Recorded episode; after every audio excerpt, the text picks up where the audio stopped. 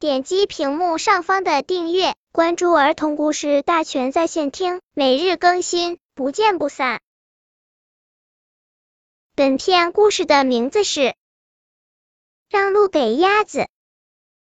马洛的夫妇是一对鸭子，他们正在寻找一个可以安家的地方。每次当马洛德先生看中一个地方时，他的太太总是不满意，不是这儿有狐狸了，就是那儿有乌龟。于是他们就一直飞呀飞，最后他们飞到了波士顿。波士顿有一个公园，那里有一个很好的水塘，水塘中间还有一个小小的岛，这地方过也挺不错的。马洛的太太说，于是他们就飞了下来。第二天早上，他们在水塘里用早餐，可是水塘里的食物并不多。就在他们准备起飞到别的地方去时，一只巨大的天鹅船驶过来，上面坐满了游客。有些人看到这一对鸭子，就扔了一些花生给他们吃。于是，鸭子夫妇就一路跟随着游船，一路吃着花生。这一顿早餐比刚才的要丰盛多了。我喜欢这地方。马洛的太太摇摇摆摆的爬上了岸。为什么我们不在这儿建起我们的家呢？这儿既没有狐狸，也没有乌龟，而且还有花生吃。太好了，马洛的先生真高兴。太太终于找到了一个满意的地方。可是天，岸上怎么会有那么多带轮子的东西呀？在这儿，他们怎么生小宝宝呢？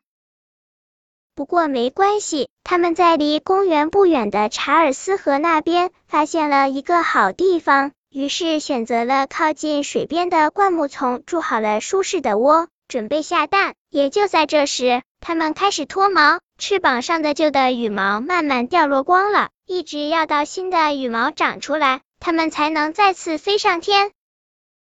当然，他们游泳是没有问题的。一天，他们又游到了公园里。在河岸上，他们碰到了一个叫麦克的警察。麦克为他们花生。从这一天起，马洛的夫妇就天天去拜访麦克。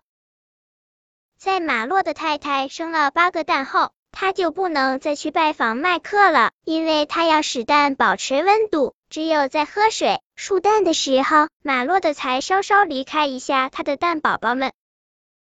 终于。八只可爱的小鸭子出来了，马洛德夫妇心里别提有多自豪了。抚养八个孩子是一件责任重大的事，每一天他们都从早到晚的忙碌着。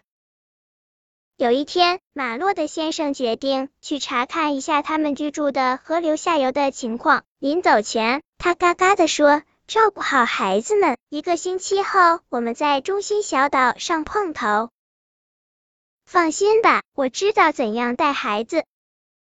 马洛的太太教小鸭子们游泳、潜水，教他们怎样排成一队走路，教他们如何躲避自行车、摩托车等一切带轮子的东西。孩子们学得很快，他非常满意。一天早上，他说：“来，孩子们，跟着我。”话音刚落。小鸭子们就排好了整齐的队伍。马洛的太太领着小鸭子们走进了水里，朝着对岸游去。他们摇摇摆摆地上了岸，摇摇摆摆的走向马路。马洛的太太迈开鸭步，准备横穿马路。嘟嘟嘟嘟，汽车的喇叭响起来。嘎嘎嘎嘎，鸭太太毫不示弱。嘎嘎嘎嘎嘎嘎，所有的小鸭子也跟着叫起来。汽车不停的叫嘟嘟嘟嘟，鸭子不停的叫嘎嘎嘎嘎，好不热闹。麦克跑过来了，他用标准的交通警察的手势把汽车挡住了，然后示意鸭子一家先过马路。等鸭子们安全到达马路对面后，麦克赶紧跑到岗亭呼叫总部，总部，总部，有一家鸭子正沿着马路过来。一家什么？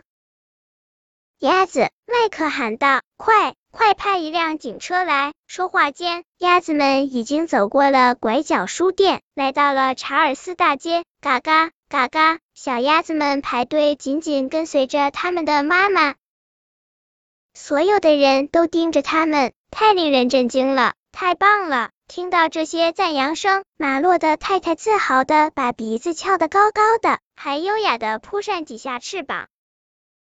当他们走到贝肯大街的时候，总部派来的警车和四个警察正等着他们呢。警察们替鸭子一家挡住了滚滚车流，护送他们到达了公园。走进公园大门，鸭子们转身和警察告别。马洛的先生正在水塘的中央小岛等着他们呢。一家人太喜欢这个地方了，他们决定长期定居下来。爱是一种可以无限延伸的情感，它不仅仅局限于人与人之间的亲情、友情。爱情等范畴，它还应该扩展到对这个世界的一切生命的珍视与同情。这是一本关于人与动物和谐相处的图画书，获得了一九四二年的考德科特奖。作者为了创作这本图画书，曾对鸭子的生活做了长期的观察，从而使他的创作具有一种值得信赖的真实感。特别需要一提的是，书中的画是作者从他所做的几千张鸭子写生图中挑选出来的。从中我们可以看到作者在创作这本图画书时所投注的精力与心力。本篇故事就到这里，喜欢我的朋友可以点击屏幕上方的订阅，每日更新，不见不散。